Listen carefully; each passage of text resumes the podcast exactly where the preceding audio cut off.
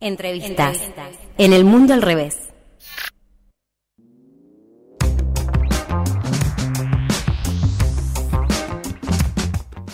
Momento de la entrevista ahora sí, aquí en el Mundo al Revés por el aire libre. Estamos en contacto en esta ocasión con Mónica Peralta, ella es diputada provincial por el bloque GEN. Y bueno, para hablar acerca de que el miércoles pasado, este que pasó, se llevó a cabo aquí en la Cámara de Diputados de la provincia una jornada eh, de debate sobre los cambios que debería tener la Ley Provincial de Medio Ambiente y Desarrollo Sustentable que fue sancionada eh, allá por el 2009. Eh, ¿Cómo te va, Mónica? Te saluda Diana Maraciolo. Hola, ¿qué tal? ¿Cómo estás? Buenas tardes. Muchas gracias por, la, por el espacio. No, muchas gracias a vos por atender. Estamos felices de, hablar con vos. Eh, contanos acerca de esta jornada, de cómo fue, cuáles fueron las modificaciones que se discutieron. Bueno, en primer lugar, eh, el placer es mío de compartir este ratito con, con ustedes y con las personas que los están escuchando. Eh, el debate que se dio el miércoles pasado en la legislatura sobre la ley de ambiente y desarrollo sustentable eh, fue un debate eh, muy necesario, teniendo en cuenta que nuestra ley es una ley que ya tiene sus años y que desde el año 2009 no sufrió ningún tipo de, modificaciones y que bueno, del 2009 a esta parte ha cambiado muchísimo la realidad con respecto a las problemáticas y a los impactos que, los problemas están teniendo sobre, sobre el ambiente. Entonces, en ese sentido, creímos que era oportuno no, digamos, poner en, debate y en discusión nuevamente esta ley, dado que, hay mucho por incorporar. Este, como, como preguntaba recién, una de las cosas más, más eh, importantes que han surgido, han, han ido surgiendo son la incorporación de los, de los estudios eh, eh, de impacto estratégico, es decir, bueno, la superación, un poco de ir más allá de los estudios de impacto ambiental, sino también de poder pensar en la distribución, digamos, de, los espacios urbanos, de los espacios rurales, eh, lo que estaría relacionado ¿no? a, eso, cómo ordenar el territorio en el que vivimos, no, no, que no podamos tomar una decisión aislada, no sé, la ciudad de Rosario, debe hacer determinadas obras, pero bueno, ¿qué impacto va a tener esta obra que está cercana a otras ciudades del departamento? Claro. cómo poder realmente tener una comprensión de todo lo que vamos haciendo, todo lo que vamos pensando, tanto desde las políticas públicas como desde los proyectos privados, ¿no? La, instalación de empresas o de industrias, este, que muchas veces se piensan en función de, las mejoras económicas, de más fuentes de trabajo, pero no estamos eh, terminando de ver cuál es el impacto que se está generando sobre, sobre la vida eh, todos los días, ¿no? Y cuando hablo de la vida, hablo de nuestra vida, que no puede seguir sin vida de lo que es la vida ambiental. Claro. Eh, de alguna forma venimos de un paradigma donde eh, nos han separado, ¿no? Desde la, propia modernidad nos han separado del ambiente, de la naturaleza eh, y la hemos ubicado en el lugar de un medio para servirnos en vez de, un medio del cual nutrirnos y del cual este, pensar cómo cómo sostenerlo y más ahora no con, con, con que hoy si le hablamos a, a los jóvenes este, eh, hoy una de las problemáticas más, más, importantes es la, la, la, la ecoansiedad, ¿no? Es decir, no saber qué va a pasar eh, con, con el mundo dentro de muy poco tiempo. Claro. Y lo económico, digamos, y las cuestiones de medio ambiente están ligadas, aunque haya, digamos, hay una concepción, ¿no?, de que no están ligadas en el común de la gente. Eh, no te escuché. Digo, ¿no? Eh, hay como una noción de que lo económico está por un lado y las cuestiones de medio ambiente por el otro, pero en realidad están ligadas, ¿verdad? Claro, bueno, pero eso, claro, eso es parte del modelo, del modelo productivo que se instaló, digo, por eso hablo de la modernidad esta parte, ¿no? Es decir, eh, la, la, industria, la industria de, las máquinas, para decirlo de algún modo, lo que, lo que llevó, digamos, al desarrollo tan, tan emergente, ¿no? De, las ciudades en su momento, de las migraciones internas a, las ciudades, bueno, todo lo que fue transcurriendo postmodernidad, eh, que es lo que vivimos hoy en, en, la realidad cotidiana, eh, tenía un paradigma, una filosofía, digamos, del capitalismo, de cómo de cómo de cómo utilizar la naturaleza. El punto está que eso se fue totalmente de, las manos, es decir, la, apropiación, la, la eh, expropiación, digamos, que se ha hecho sobre sobre la naturaleza,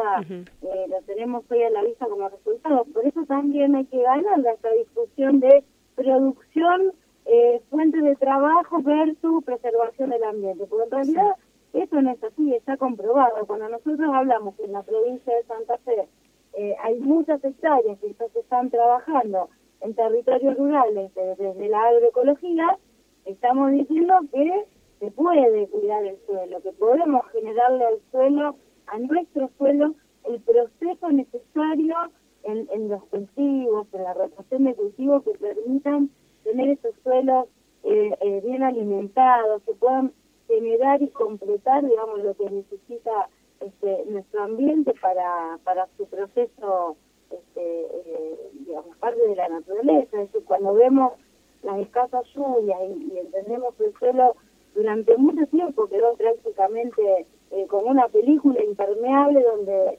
podemos ver que con, cuando hay abundante lluvia se, inundan las rutas, digo, bueno, todo tiene que ver con esto. Y eh, siempre ponemos sobre, sobre la discusión el modelo productivo, ¿no? Es decir, bueno, empecemos a, a pensar otro tipo de economía que hoy es necesaria y es absolutamente necesaria eh, desde la economía circular, eh, sin, sin plantear, digamos, eh, aunque nos gustarían cambios estructurales desde, los modelos económicos y desde la conciencia también socioambiental que tenemos que tener este, como sociedad, podemos hacer cosas que están eh, eh, eh, en un camino intermedio. ¿eh? Cuando hablamos de las empresas, podemos. La ausencia, digamos, de política a largo plazo es lo que más problemas nos trae. Porque cuando te juntás a veces con alguna empresa y te dicen, sí, yo estaría dispuesto, estaría dispuesto a instalar o hacer la obra que tenga que hacer para mejorar, digamos, a decir, bueno, ¿cómo puedo procesar mis afluentes? ¿Cómo puedo eh, eh, poder llevar a, a, una disposición final, final los residuos peligrosos. Hay una voluntad, pero también tiene que haber un, acompañamiento del Estado, el sostener eso a largo plazo, el, poder promover, el poder incentivar. Es como que hay una serie de, de cuestiones que, bueno, que hoy están dando vueltas alrededor de nuestra ley y que es necesario tenerlos en cuenta adentro de la ley porque están afuera de la ley. También Mónica está conmigo, mi compañero Lautaro Ceballos, que te va a preguntar. ¿Qué tal, Mónica? Buenas tardes. Eh, sí. En, el, en la jornada esta que, hicieron en la Cámara de Diputados participaron distintos actores de, la sociedad, universidades, ONGs, activistas y demás. ¿Qué aportes hicieron eh, para una posible nueva redacción de, de, esta ley que está en debate? Bueno, Lautaro, te voy a contar, digamos, las etapas en las que estamos. La jornada que tuvimos el otro día de alguna manera fue la idea de presentar una síntesis de, todos estos y todas esas consultoras, consultores que estuvieron, que como bien vos decís, han sido representativos de todo el territorio provincial y de distintas procedencias.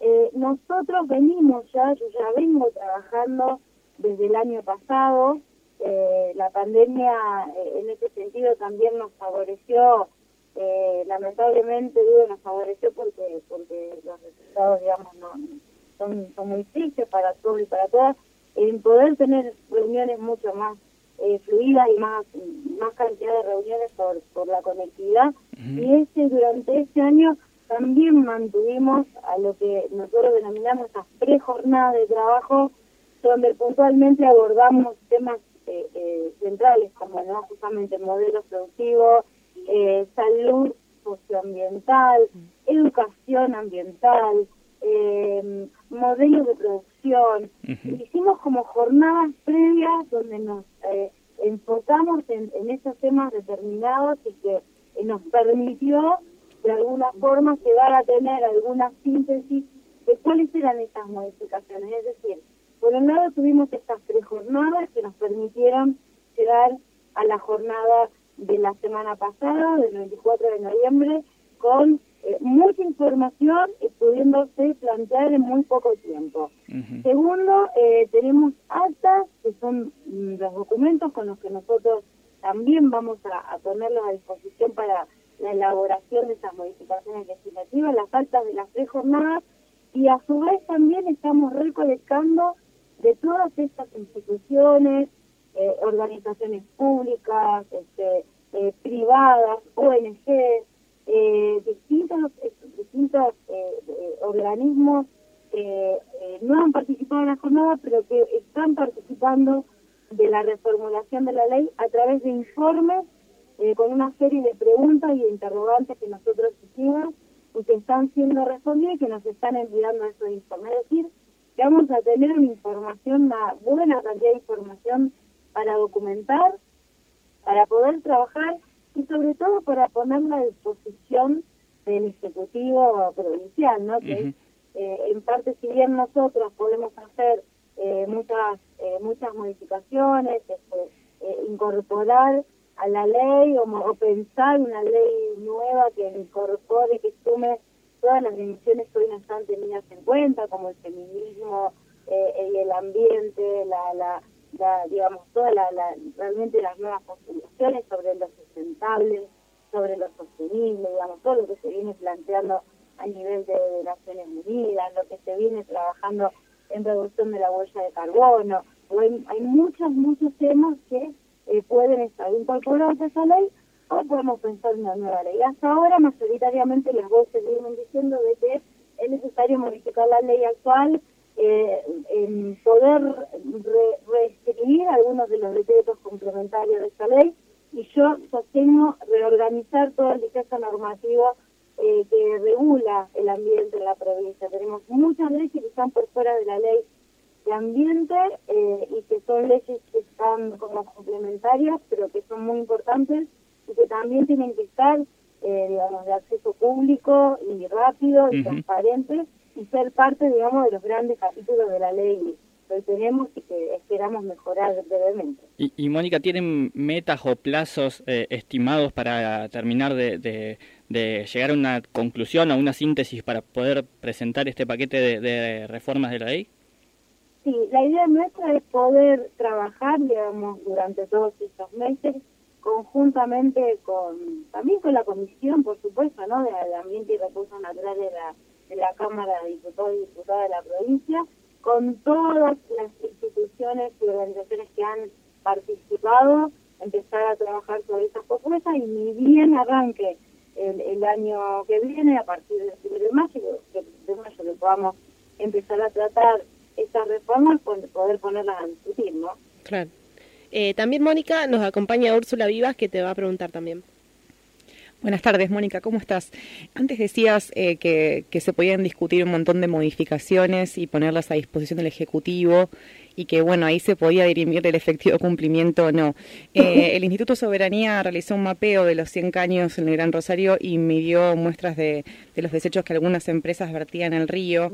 y en la ley el artículo 18 del capítulo 8 le dedica un apartado específico al impacto ambiental, obliga a las empresas, o sea, a las personas físicas o jurídicas a que presenten informes y este estudio decía que un porcentaje muy ínfimo de las empresas cumplían con esto. Si la ley actual dice eso y no se cumple, ¿cómo se puede garantizar el efectivo cumplimiento de toda esta elaboración y lo que vos estás mencionando, ¿no? Mucha información y mucho estudio en conjunto con la sociedad y con especialistas para modificar la ley. ¿Cómo se garantiza el cumplimiento efectivo? Bueno, en primer lugar, este, eh, gracias por, por la pregunta. Eh, me parece que esto es, clave lo que, lo que acabas de decir, ¿no? A ver, nosotros podemos debatir y mejorar una ley y tener una ley eh, completa y una muy buena ley. Ahora, el rol de control y el poder de policía que tiene el Ejecutivo Provincial en este sentido es indelegable.